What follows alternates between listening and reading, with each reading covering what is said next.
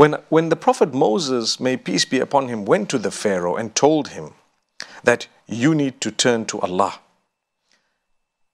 the reminder came from Allah Almighty to say, We're all human beings, including the Pharaoh. Allah created us in a certain way, all of us. And Allah Almighty is going to cause us to die and then He will resurrect us.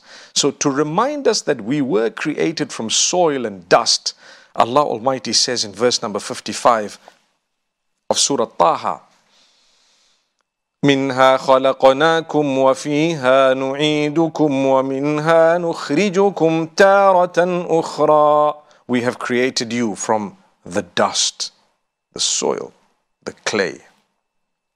We have created you from it. we will return you to it from the earth. We'll return you to the earth. And we will resurrect you once again from it. So, oh man, remember who you are. You're just a human being created from earth.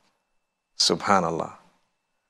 That is Allah Almighty, reminding us gently in a beautiful way of our origins. If Allah wanted, He could have created us from something very different. In fact, He could have created us from gold and silver.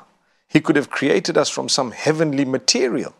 But Allah Almighty decided, I'm going to create man for purposes of his living on earth from the earth.